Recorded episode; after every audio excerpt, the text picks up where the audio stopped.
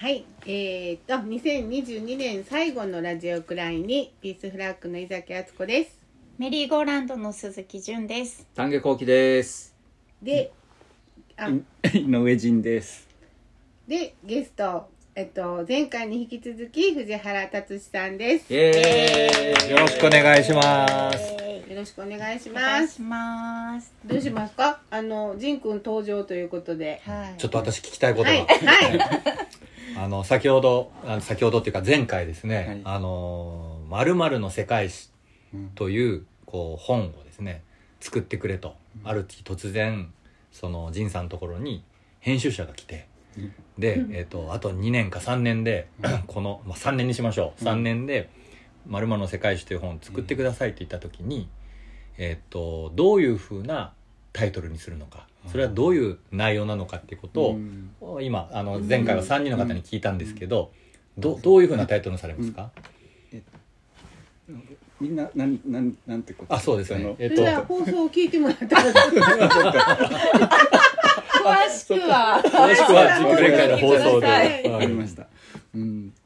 えー、じゃあなんだろう。今ちょっとパッとあの部屋に貼ってあるポスターに目がいって、あの鉄条網があのポスターに出てるんですけどね。うん。あの鉄条網の世界史うんっていうのはどうでしょう？これはどういうポスターなんですか、あのね、これはねあのこう、えー人の形がその鉄条網でこう、あの曲げられてうん。描かれていて、でそのあの人型が「脳」って、あの言ってるんですね、うん。口のところに、口のとこに。あでこれ赤塚不二夫があの作ったポスターで、うん。あの赤い真っ赤なポスターなんですけれど、あのえー、と1980年だったかなにのアムネスティの、うん。あのポスター展っていうのがあって、あのでそれを見に母に連れられて見に行った時にうん「どれか欲しいポスターあるか?」って言って、そのこれを選んでうん。あの買ってきてずっとなんか押し入れに入れてあったんですけど、うん。あの2月24日のあのウクライナにソビエトがあのソ連じゃないロシアが、あの死んで侵攻した時あこれちょっとあ出してきた出して部屋に貼って貼ってあるんですか、あ鉄条網が何かわかんない人がいるかな。そうか。鉄条網ってあのこう立ち入り禁止とかのところにあのトゲがこうトゲトゲトゲってなってる針金の、ーはい、あのうんこうするあのこっからまあだからそれはい無理に入ろうとしたら服が破けたりあの皮膚が傷ついたりするような。でそれあのとあの前住んでたけあの家の近くのケニー寺の あの庭にあのこっから庭に入ったらいけませんっていうところに鉄条網がね 貼ってあってお寺なのになんで鉄条網なんだろうって思っねて。戦争の道具ですよね、ね、ん。そうなんですよね、うん。だから鉄条網ってなんかどういつど誰がどうやってこう、あの作り出したのかっていうのはちょっと、そう私あの、うん。第一次世界大戦の総合的研究という研究会を、はい。あの 職場で、えっと7年か8年ぐらい続けてやってたんですけど、うん。まあ、その時にやっぱ第一次大戦っていうのは鉄条網がまさに作られてそれが非常に戦争において重要だった戦争なんですよ。うん。でなぜかというと、うぱりこう戦争っていうのは膠着状態になるじゃないですか、うん。もうしばらくやっていてもどっちもものすごい経済力なので、うん。銃弾も砲何でもかんでもこう砲弾も飛んで飛んで飛んで、うん。全然動かなくなる。膠着っていうのは要するに止まってしまう、うん。で だったらってことでものすごいスピードで飛んでくる銃を避けるために穴を掘ると。うんこれまあ塹壕っていうんですけど、うん。英語でねトレンチです。トレンチコートっていうのはそこから来てるわけですね。その時着てたうん。その兵隊さんたちが着てたその服がトレンチコートのうん。まあ元だったんですけれども、うん。まあ、そういうふうにトレンチっていうこう塹壕に。うん。でただそれだけでこう弾だけ避けていたらうん。やっぱりこう相手が来た時に大変だっていうことでうんやっぱり鉄条網をこうギザギザうん。尖ったやつをぐるぐるぐるって巻いて置いとくんですよ。うん。でそうすれば兵隊がこう飛び越えていくことが飛び越えようとしても引っかかったりとか、うん。当時まだ騎馬戦っていうか馬も使ってたので、うん。馬が引っかかったりとか、うん。あそれですえねそれもあると思います、うん。だからそういう意味ですごくあの当時戦争の時にあの使われていたんですけど、うん。なんかとっても非人間性の象徴と言いましょうか、感じますけれども。でもそれでいてすごく身近にあるっていうそのが辺ねお家とかにもよくこう、ね、お寺にさえある、お寺にさえあるよけとかにしてるよね、うん、そういうのもうん。トゲトゲトゲとかなってたりするんですけどね、うん。そうやって空間をそういうものによってこう立ち入り禁止って感じでうん。やっちゃうみたいなのがやっぱりすごくそういう象徴だと思いますけどね。ね赤塚さんはこれだからね。ううん。んこれこう曲げる時にやっぱり指にこう刺さったりしてうん。もう結構血まみれになって作ったってうん。エピソード。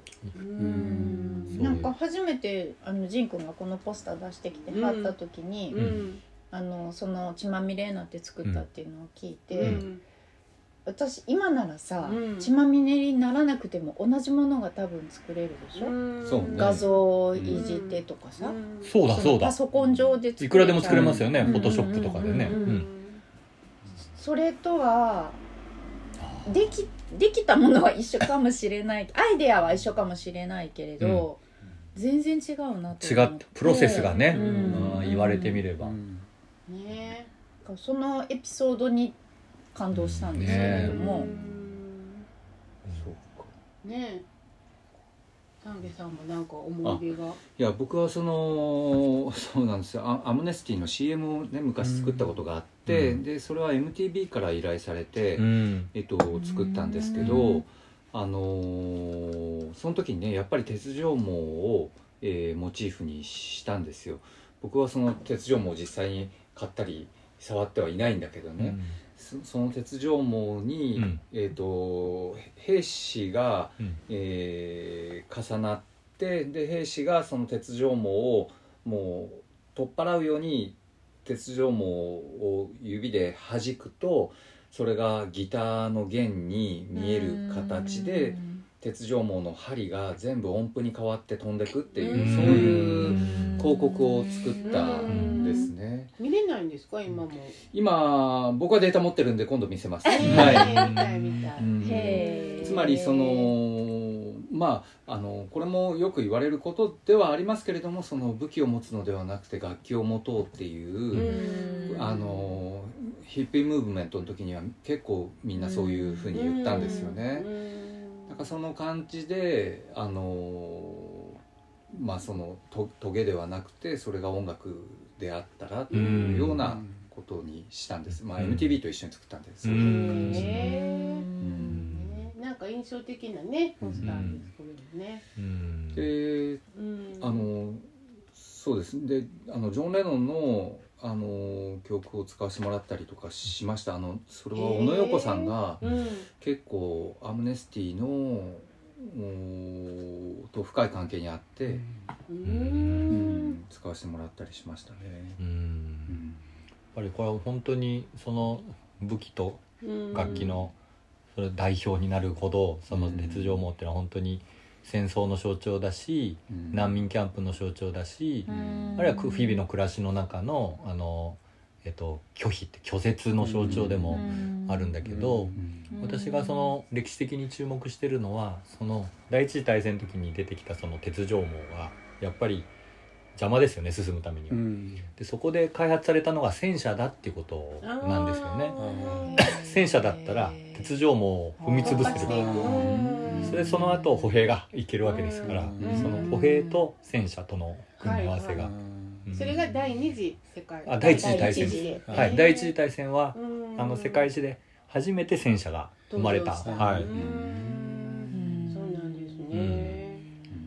うん。まああの2週連続で藤原さんにうん。来ていただいてて、うん。あのちょっと聞きたいことがあるんですけど聞いてみてもいいですか、はいもちろん。あの、あのいつも藤原さんのあのご本をね、はい。読ませていただいて、えっと、文化の哲学の時にも感じたんですけど、うん。何か多分考えあのこう頭の中でこう試作をずっとされててでその時にあのいっぱいあの本の引用とかはい。出てくるじゃないですか、はい。今回のこの植物校ももうたくさん本が出てきて。でなんかこうあのあのご自身の頭の中でいろいろこう思いついたこととかとあのそのどうやってこうたどり着いていくこう興味のある本本とかが、どうやってたどり着いていくのかまたはいっぱい本を読んでる中でそのあのその本を読んだ中のものがこうつながっていくのかどんな風にその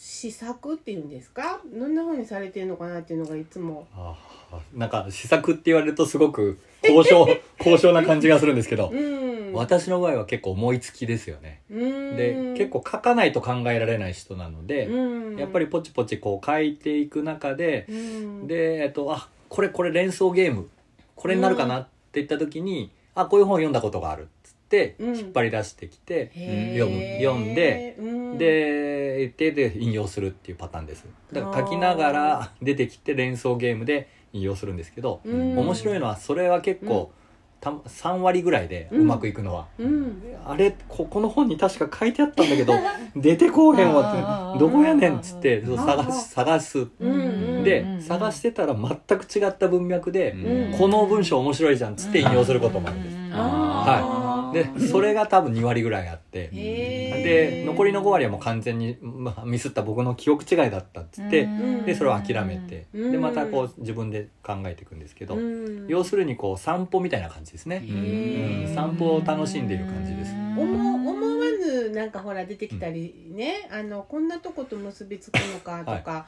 そういうのはじゃあまあすでに読んでいる本の中をはい。こう散歩する、そうです。えーすごい。基本読んでる本です。でうん。そうしないと読んでおいて忘れとくんですよ、へうん、ーやっぱり本を読むっていう行為っていうのは結構忘れることとも近いと思っていて、うん。読んですっきりするとやっぱり忘れることでもでも忘れるってことは要するに消えるという意味とは違っていて、血肉になっていたりうん。身体の所作になっていたりするってことなので、うん。ね、鈴木さんまさに絵本のの中でもやっぱり絵本っていうのは子供に記憶させる装置ではないですよね多分ね。うん。ものをそうじゃなくてなんかねこうその頭絵本読んでても子供って上の空で聞いていてるのに、読み終わったらもう一回とか平気で言うわけですよね。うん。それそれはやっぱり多分身体の交流だあのうん。体と体のうん。空気と空気の交流だと思うんですけどそれと一緒ではいなんかこうあのあれですねこう本をやっぱり読んでおいてうん。あのとりあえず忘れておくんですけどうん。それで考えていてパッとうん。喚起するぐらいの力じゃないと引用しちゃいけないと思うんですよ。うん。うんうんう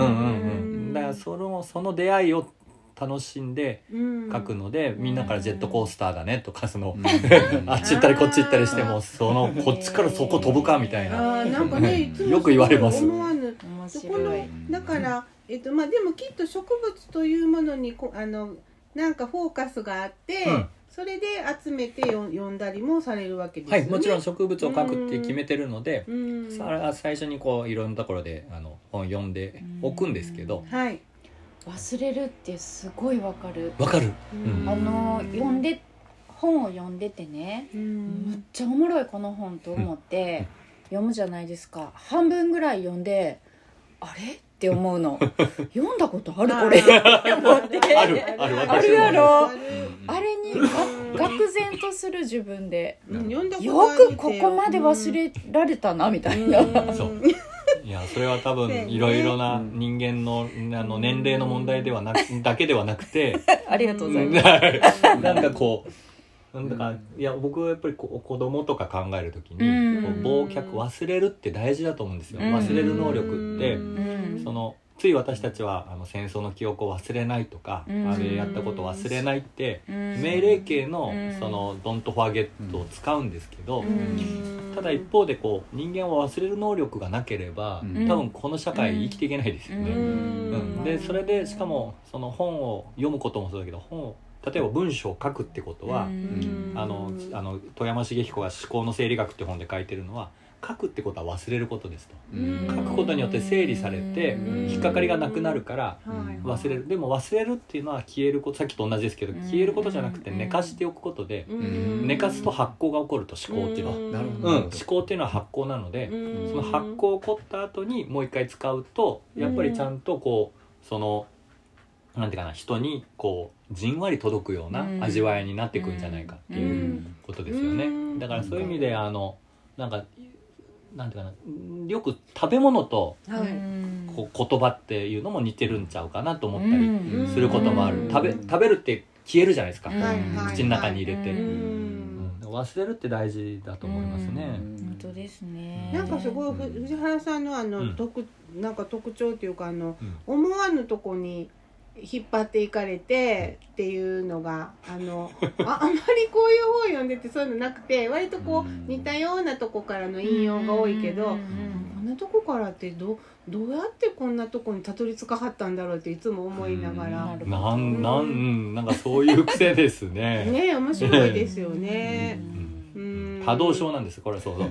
基本多動で もうとにかくあっちこっち見てないとダメな人なんで、はいはいはい、は、はいそれはよく言われますなねん。か昔お客さんでうね、ん。あのうん。もう年配の女性やったんですけれどうも、ん。子供の子供の時って言わはったか昔読んだ本で忘れられない本があるんだけど、うん。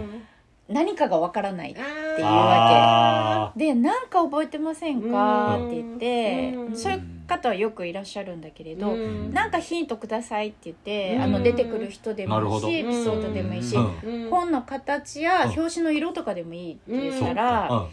その方があの鳥の鳴き声が出てくるんですっていうの。分からんそれだけだな。うん。で読み物だっていうの。で女の子が出てきた気がするって言ってあそれでうん。なんか、えーって考える考えあて、うん。で私もしかしてと思って「思い出のマーニー」っていうねあ。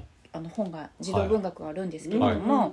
そこに鳥鳥がね「ピティミーピティミー」っていうあの鳴き声でこと小鳥が鳴くんだって、うんでそれはうん「ピティミー」って「かわいそうな私」っていうあピティミーですね。意味なんですけれどうんも、はい。うんその小鳥の鳴いてる声が私の気持ちと重なるみたいなうん。風な描写があるんですよ。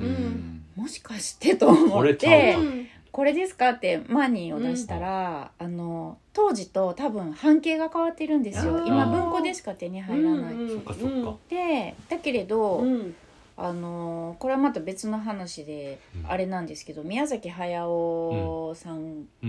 画家の事務所がジブリ家が映画にしちゃったん。ですね。あそれをうん。うん。私はすごくそれに対しては物申したいん。だけれども、うん。のおかげでちょっとの間だけ愛蔵版みたいな一冊に学校になった本が出たん。ですよ。うん。でその方にこの本の中に「あのピティミー」っていう鳥が鳴くシーンが出てくるって言ったらまさにそれだった。えええさすが鈴木さんですもうね。それは私もデータ10年に1回訪れるかどうかのこれはすごい奇跡的な瞬間的すすげえ嬉しいね。でも喜ばはったよな。ピティミピティごい。もうこの物語が読みたかったって言われて。ねえあおかえりおかえり。すごいなと思ってそのうん。おかえり。うん。塚田さんち行ってくる。尾形いってらっしゃい。4時半4時半には帰ってはいないよ。うん。いってらっしゃい。あ無理かじゃあ4時50分。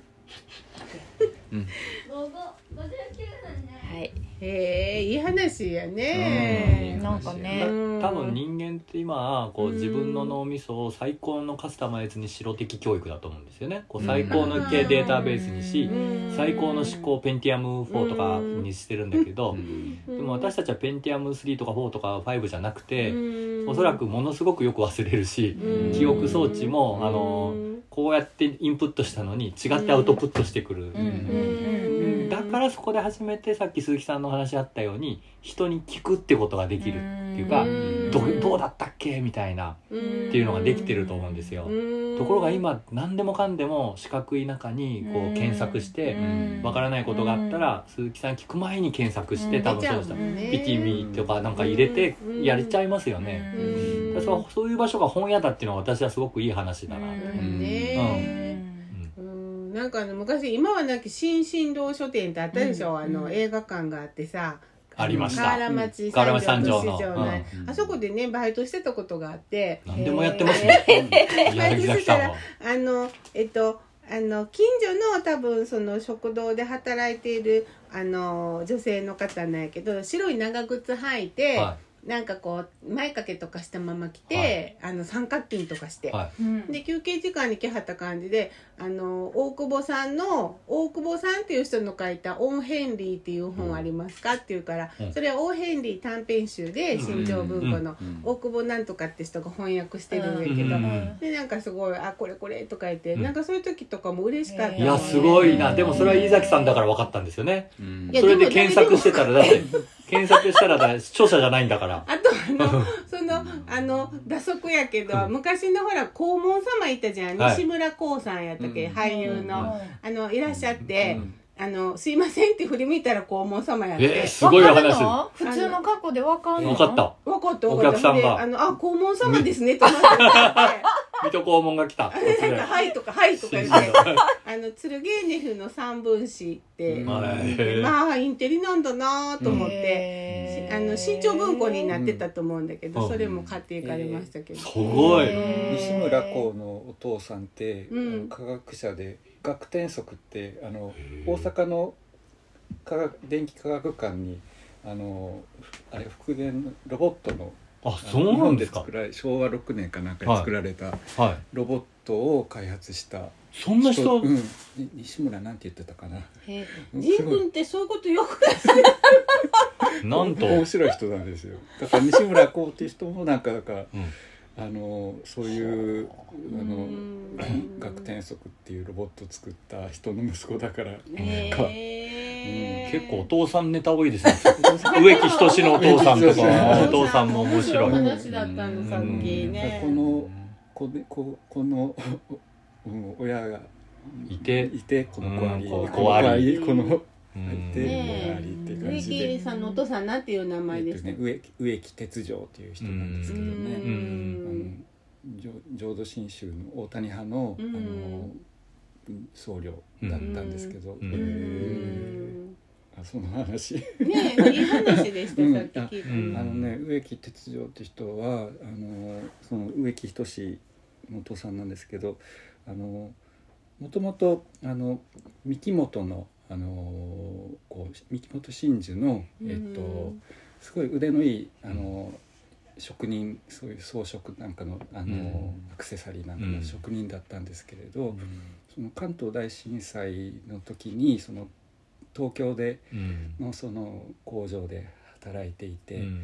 でまあ働いてる時に地震がゆ揺れて出てきてその職人さんがもうみんなわーうん。っその広いところに逃げて、でそこにあのしその三木本の社長がやってきて「ああみんな無事だったか」って「うんよかったよかった」って言ったその植木哲丈を見つけた時に「植木なんでそんなとこにいるんだ」って言って、うん。すごいこう劣化のことが起こって。うん。でそしたらその植木てその時植木鉄丈はその工場で何を作ってたかって言ったらあの昭和天皇のご成婚のあの時にこうつけるあのティアラを、うん。あの作ってたんですよ。うん。でその社長が「あれはどうしたんだ?」って言って、うん工場に置いてきたんだ、うんすぐ取ってこい」っていうふうに言って、でそしたら植木鉄丈がもうそその社長に向かって怒り出して、あのもうみんな身一つであのでに逃げてきて、うん。やっと助かった命を、うん。なんでまたあうん。のそんな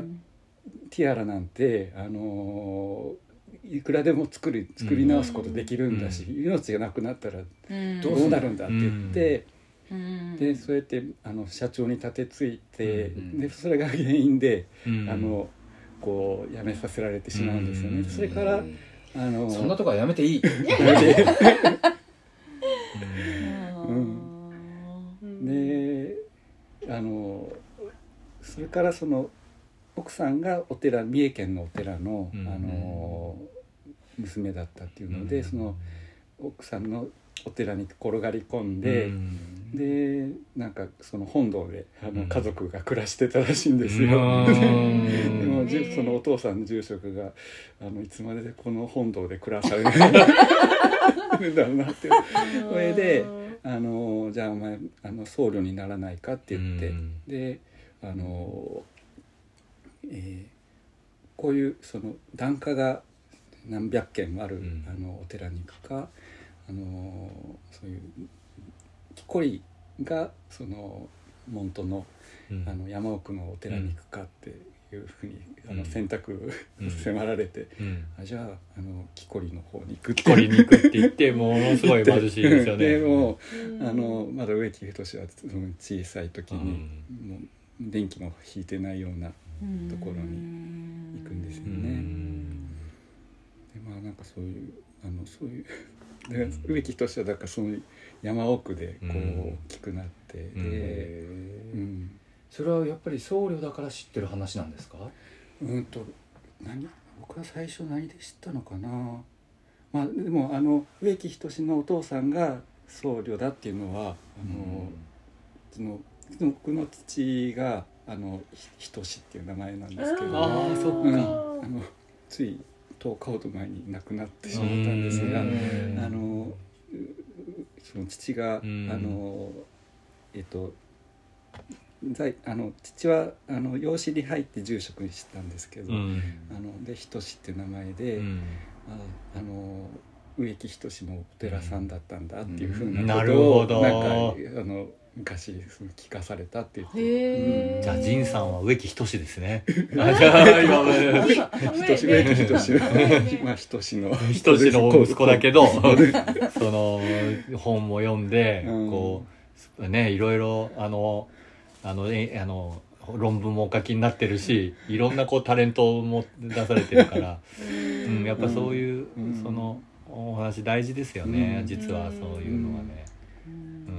うん、なんか日本もやっぱりさっきのお父さんの話ですけど、えっと、やっぱり戦前の教育ってご神営がすごくね大事で各ね、うん。こう小学校に置いてあるものがあって、火事になったらまず何よりもそれを救い出す天を写真ですよね天皇写真というか、うん。それをやっぱり何よりも宝だからそれを出すっていうふうなこと。を、やっぱり朝鮮半島が、まあ、日本の植民地だった時にもやっぱりこう天皇ゆかりのものがこう、うん。あの置い置いてあったんですね朝鮮に置いてあったんだけど、もうそれでいざもう日本は負けるって決まった瞬間に人間よりもまず何よりもそのゆかりのものを飛行機に詰めて運んだっていうのがあるんですよね。そういうふうになんかやっぱりこうあのものが、お帰り。うん、帰り。なさい。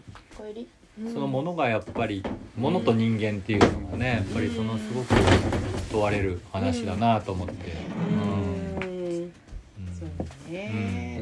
なんか今年最後の回になんかふさわしいような感じの 内容になっておりますが。そうそうね、まあいろいろ今ニュースはねどんどんどんどんこうあの大丈夫かいなっていうような、うん。あのニュース、まあ、分分備費で増税とか、うん。あの何でしたっけ？反撃能力を、うん。あのもうあのいけるようにするとか、はいはい。どんどん閣議決定しちゃうからね、はいはい。あの上からね。上からね、なんかすごい危機感があるんですけど藤原さんどうですか？そう辺ですね。あのうん。最近の決まり方っていうのはすごくうん。不安でしょうがなくなりますよね。うん。でまあ2つあるんですけどやっぱりあの防衛ですよね。その、うん。やっぱりその日本がもし攻められた時にうん。どういうふうに私たちが防衛するかっていうテーマがもしあるあがあるとしてうん。でその時にやっぱり敵地攻撃能力っていうのをうん。やっぱり優先的にもっともっとこう力を入れるべきだっていううん。その捉え方はやっぱりなんていうかなあの私たちの暮らしっていうのは何なんだろうかこの守るべき暮らしって何なんだろうかってことをもう一回と問い返されるっていうか、うん。そのむ何か攻められそうだと思ったらこうそのそこにもう根源的にミサイルを撃ち込んでおいてうん。で攻められないようにするっていうことが本当に防衛なのか、うん。うん、それ以外のもっと例えばその後ずっと恨まれ続けるっていうあるいはずっとその後に こうあの、えっと、戦争が拡大するというもっといろんなリスクがその後にあるのにうん。一つその防衛という言葉一つ取ってみても、うん。まあ、ものすごく狭いうん。あの国と国の付き合い方のレレンジっていうかその幅の中でしか考えられていない、ね思考がものすごく狭いところで、いや本当そうでん、ね。続けられてるのが、うん、すごく怖いですね。うん。ええ。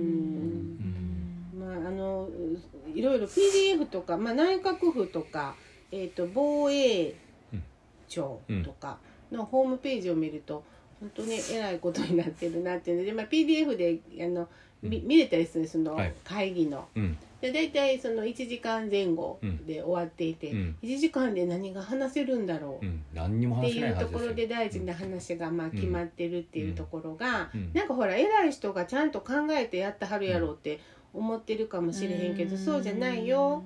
誰も責任取れないよっていうところがあのもうちょっとほんの70年前にねそれがあったのにあのこの間ねフィリピンの話2人が。うん。ほんの50年前のことを忘れちゃうっていうのは、まあ、日本も一緒ですよね、うん。誰も責任取れないってあの福島の事故の時もねそれを散々見せつけられたのにね、そうですね。うん。でしかもそれは今回やっぱり恐ろ恐ろしいのはもうすでに、えっと洋軍事えー装置がその南西諸島に出来上がっていてね。ね。で戦争が起こりうるとしたらここに限定的な戦争で、えっと起こってほしいとおそらくアメリカも日本も望んでいるかのように、うん。あのそのえっとまあ第二の沖沖縄戦っていうのを、まあ、進めているのがやでしかもそれで、えっとその東京にいる人たちはまあそういうふうなちょっと遠隔地でうん。ドンパチ起こって、まあうん。多分そこでそういうことが起こったら心を痛めてますとか、うん。あのと沖縄の人と寄り添うとか、そういうつまらない言葉がどんどん出てきてうん。きて、結局そういうあの沖縄あの結局また同じことを繰り返すんじゃないかっていう思うんですよね。うん。うん。あのその福島の事故があった時にやっぱり福島を犠牲にして東京が回り続けるっていう形があった、はい、批判されましたよね何度もね。うん。でやっぱりそれとすごく、あの同じことを、うん。あのになるんではないかっていうことはもう明確に分かっているにもかかわらず、こう進んでいきながらしかも先ほどの「忘れる」っていう話と同じなんですけどその福島を忘れないっていう言葉は随分たくさん言うんですよね皆さん。うん。でそれを勇ましく言ったところで、そのなんか違うと、うん。であの知り合いのお笑い芸人のずっと東電の記者会見をずっとあのあの取材している、うん。あのおしどり健さんと眞子さんでいるんですけど、彼らはそのいや福島を忘れないじゃなくて忘れていてごめんなさいから始めないとダメやろうって、まあつまり人間にとってはやっぱり忘れていく機能はすごくあるんだけれども、そのそそれをどう捉えるかっていうか、だから僕その自分たちが展覧会のタイトルにしたのは「もう一度な忘れ直す」っていうタイトルにしたんですけど、うんなんかやっぱりすごくあのもう一度思い返すっていう言葉はあるんだけれども忘れ忘れ直すっていう言葉はないというか、なんていうかあの自分たちがあのいる立ち位置みたいなものを、うんやっぱ疑いながらこう進んでいかないといや全くそう思います。かなり危険なことに、うん。あのいつの間にかなってるっていう、でまたそれを絶対同じ構造でできてるから、うん。また絶対繰り返す、うん。でそれに対して抗ってる人たちをうん。冷笑してとか、あのこの間もひろゆきが沖縄行ってとかっていう時に、うんその抵抗してそういうふうにしている人たちに対して非常にそのそんなもの効力ないだろう的な感じのね、あれはひどかったですね。うん。だからそういうふうにどんどん捉えられてしまって短絡的に、うん。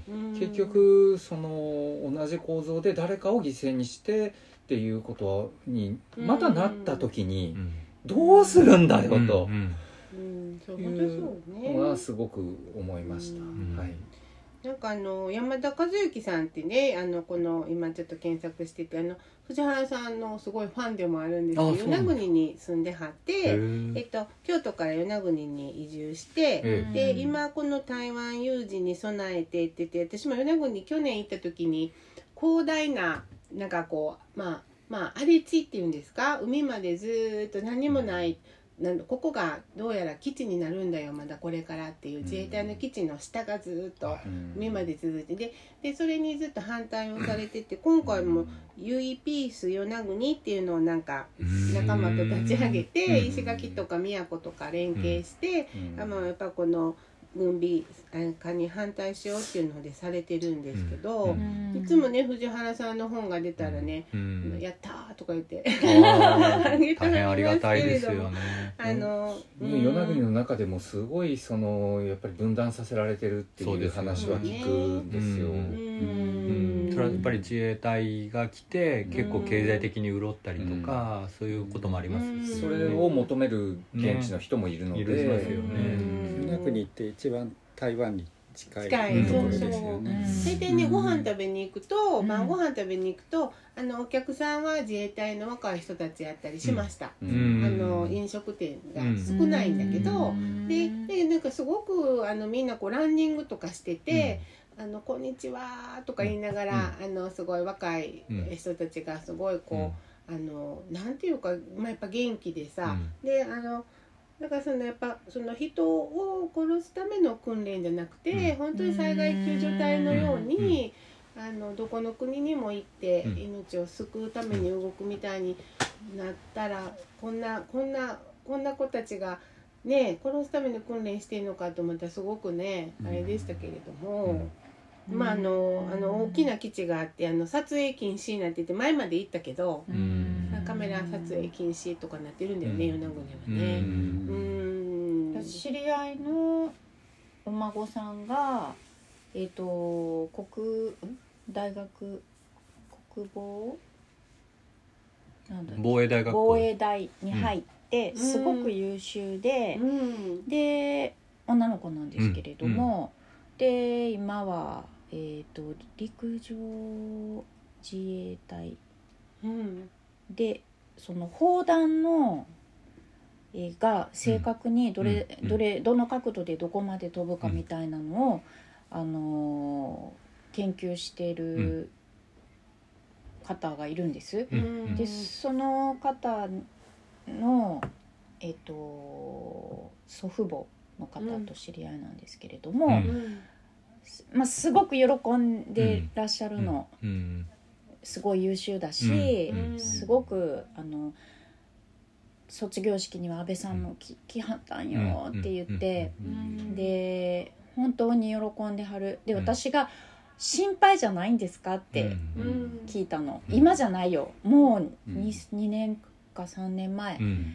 で「心配じゃないんですか?」って聞いたら「何が?」ってうん言わはって、で「えだってもし戦争とかになったらあの本当に一線で活動するようなお仕事でしょ?」みたいなことを聞いたら「んなわけないやん」って、うんあのそれはあのじ本当にそう思ってるんだなって思ったの。うんしんあの何言ってんの、うん。って。そんなこと起こらないじゃん怒るわけないじゃんってうん。もう今、今の世の中って言ってはって、それに私もびっくりして、うん。お互いにびっくりするみたいな、あ だけど疑う疑いこともない、うん。だから多分その今のお二人の話聞いていてあのやっぱりその自衛隊？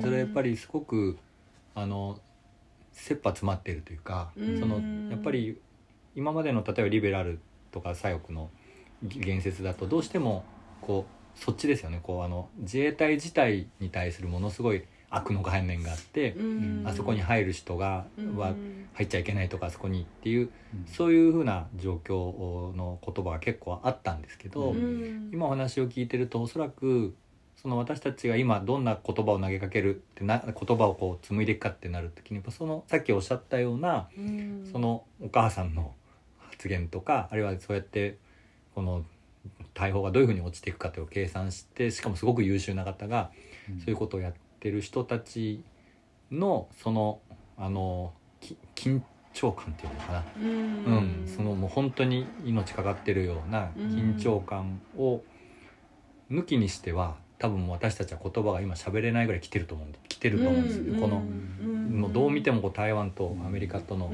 関と中国との関係そして日本のこれだけ防衛力状況に急いでる状況を見ると、だからすごく難しい段階に来てると思うんですねもうすでにね。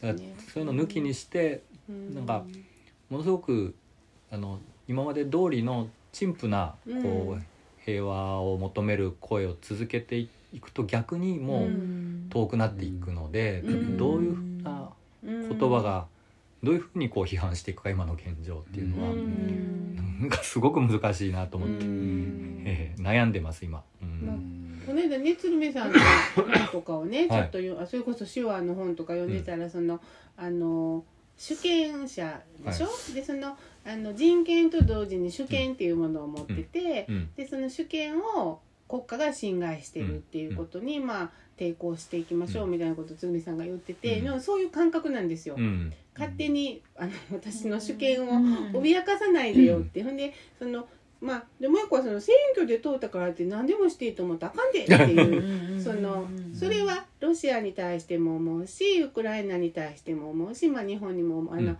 選挙で勝ったからってなんであんたらが勝手にそんな人の命を左右するようなこと、うんうん。ねでと平和な時って何してるってあのまあご飯 買い物行ってご飯作って友達と会って映画行ってでなんかキャンプ行ってとかなんかそういうことしてるでしょ？平和の時って。まああの平和な時ってだからまあどうでもいいことしてるわけでしょ？でそのどうでもいいことをしながら生きていく楽しみをやっぱりこうなんていうのかな、まあ、大事にしましょうっていうのはあのやっぱりその女性の方が実感として言葉に「うんアホか」っていうそのうん「アホかいかになさい」みたいなそういう言い方うんをあのの言っていくっていうのも一つあるのかなってこの頃思って。であともう一個はそのやっぱりこう国で語る時にうん。あの国で語られたくないわけですよ。私日本人やからあれやろこれやろって言われるすごく嫌でしょ、うん。だからやっぱそのどの国にも同じ思いの人はうん。いるね。ので,、でそことダイレクトにうん。あのつながることで、まあ一筋の希望ですよね、うんうんあのどこの国にもいるって知らせることが一筋の希望になるかなっていうのをあの具体的にちょっと今こう探探ってるっていうか、あのやっぱりついこう議論が乱暴になるとうん。中国人台湾人日本人アメリカ人で語っちゃうんだけど、まあ、そんなものは全部虚構なわけでして、うん。おっしゃる通りで、うん。中国の中にもすごくこう体制寄りの人もいればこの前こうあの掲げてこうゼロコロナに対して違和感を示した大学生みたいにやっぱりいるんですよね。うんうんそれはうん。やっぱりなんていうのかな。あのどうやってその人たちとうん。あのつながっていくかっていうのはうん。あの、まあ、例えばメディアっていうのも大事なんですけれども、うん。なんて言うんでしょうね。えっとやっぱり直接あ会ったりとか直接ご飯食べたりとか、ね。暮らしをちょっとこう共にこうあのあの、うん、お互いに、うん、うん、なんかものすごく近くこう隣人的なうん。こう生活感覚を共有しないとうん。すごくこう難しいなと思って。ね。うん。だからねなんかあのうん、それは本当に希望最後の希望ですよね。そののどこにもいるはずだっていうのがえね嫌がって。そそれぐらいしか。ウクライナにもあなんかうん。出てきた、すみません時間が。ああそうだそうだ、うん、うん、あ、うん。そう、大さん時間があるやつね。はい、あのそのような話をしながら今年もくれていきますね。はい。最後になんか一言ずつどうですか？もうあそれがいいと思いますね一言ずつ、今年一年。今年1年？この100回終わって101回ですよ今。101回ね。なんか煩悩の数のようになって。いって108回ね。うーんなんかその結局毎回生で配信してるわけではないから取り取りためというかでも2回じゃないですか、うんうんだからまあ本当に定期的に集まって、うん。一回もその遠隔でやったことがないんですよ私たち。それ偉いですね。それは必ず集まるの、うん。それはそうでそれがすごくなんかあのでそれが絶対に来るから私あ最近あっちゃんもね新聞取り出したけど、私がうちがししか新聞取ってなくて その情報ソースがうん 毎日新聞うん。がまあ、ほぼ占めてるんだよね。うん。だからそのしゃべみんなで喋るには何何がいいかっていう目ですごい新聞を読むよそうになっないつも切り抜いてくれてるそっか。ね情報ソースはここしかなかったのかそう そう。でもそれがすごくなんか面白くて、でもやっぱりなんかちょっと油断するとあのびっくりするようなことが世の中起きててね。あテレビを見ないからもあるんですけれども、私もん。なんか油断したら、うん。ほんまにえらいことが次から次へと起こっていく、そのスピードがものすごい速くて。うん。でね丹下さんがよく自分らは情報番組ではないから、うん。何でもかんでも扱うわけではないっていうのを時々言わはるんですけれどもやっぱりそのどれもが自分ごとにこうちょっと引き寄せて考えれることでないと喋れないっていうかさ、うん。だからすごくラジあのラジオクライニがあるから、うん。私も必死で読むし、うん。一生懸命このラジオの時うん喋る時って。うん。やっぱり誰が聞いてる人いるかなと思いつつも、うん。やっぱりこう喋るって責任があるでしょ、うん。自分の発言に対して、うん。なんかそのなんかあるかないかわからない緊張感とかね。うん。絶妙な、うん。ゆるさの中ででもやっぱり緊張して考え続ける、うん。やっぱ続けて考え続けるしかないなっうん。てうん。うん。ねうん思ってます、うん。ね。はい。ま毎でも割と2週間に1回楽しみでうん。こうやってこうやってやって喋ってまあなんかこう確認の作,、うん。作業でもあるし、うん。自分にとってまああのそうなんです。ほんでこうあの昨日もチラシ配ってたらスーパーの前で「このご時世によう政治に飛び込もうと思うね」ってうん あのあるだから知らないおじさんに言われましたけど「うん。あのあそうっすか」みたいな。まあだけどその庶民感覚がなんか実は一番強いそういう時。で庶民感覚を忘れないでいこうっていうのがあるんだけどここではだからそのあのいろんな話ができるでしょ？でもちょっとこううん。ちょっとこう本読んだ話とか千原さん来ていただいて喋ったりとかうん。いろんなこうたた多層的な話ができるのでなんかとっても私は楽しくて来年もよろしくお願いします。お願いします。はい、僕はねまあだからやっぱりその正確な情報を伝えるっていうことにどれだけの大きな意味があるんだろうって最近は思うのと同時に僕たちはここではそのそういう記号的なやり取りではなくてそこで自分の言葉を探す旅に出てるんだなと思ってるんですよ。だから自分がの声っていうのが、まあ、小さくなったり大きくなったりしつつこうどのぐらいの声でどういうふうにこう言っていったらいいんだろうっていうようなことをあの探ってるというか、うんなんかそんな感じのことを、まあ、2週間に1回させてもらっていてでそれはきっとリスナーのあなたにも同じことがあのなんていうかなであのをやるきっかけになるだろうと、うん。皆さん同じように声を持っているだろうと。いうことを想像しながら、なのでもうこんな雑談みたいなやり方でも、うん。その皆さんと同じ目線にあえて立つことができるだろうなというふうに思いながらやってました。うん。はい、ね。どうどうどうしましょう。藤原さん最後に感想など、あありがとうございます。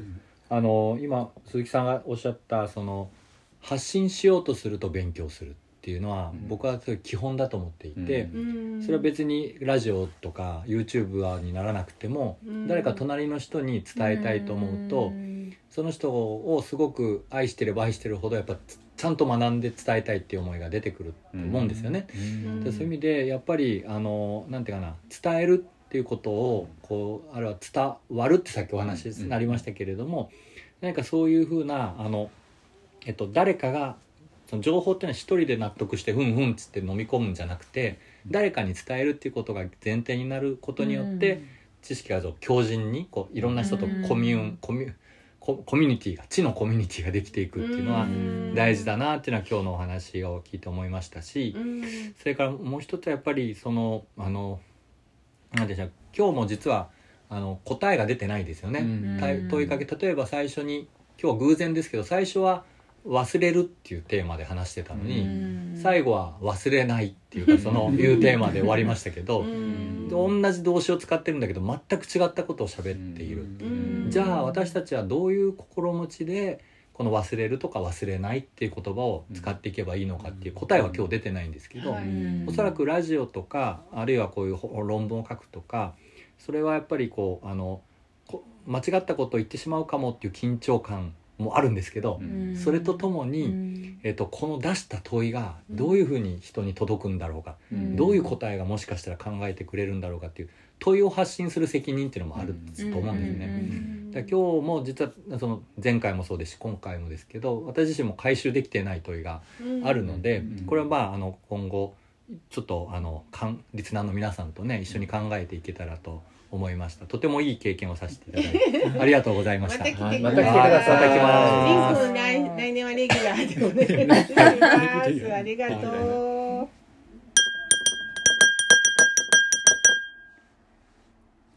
う。ラジオくらいに。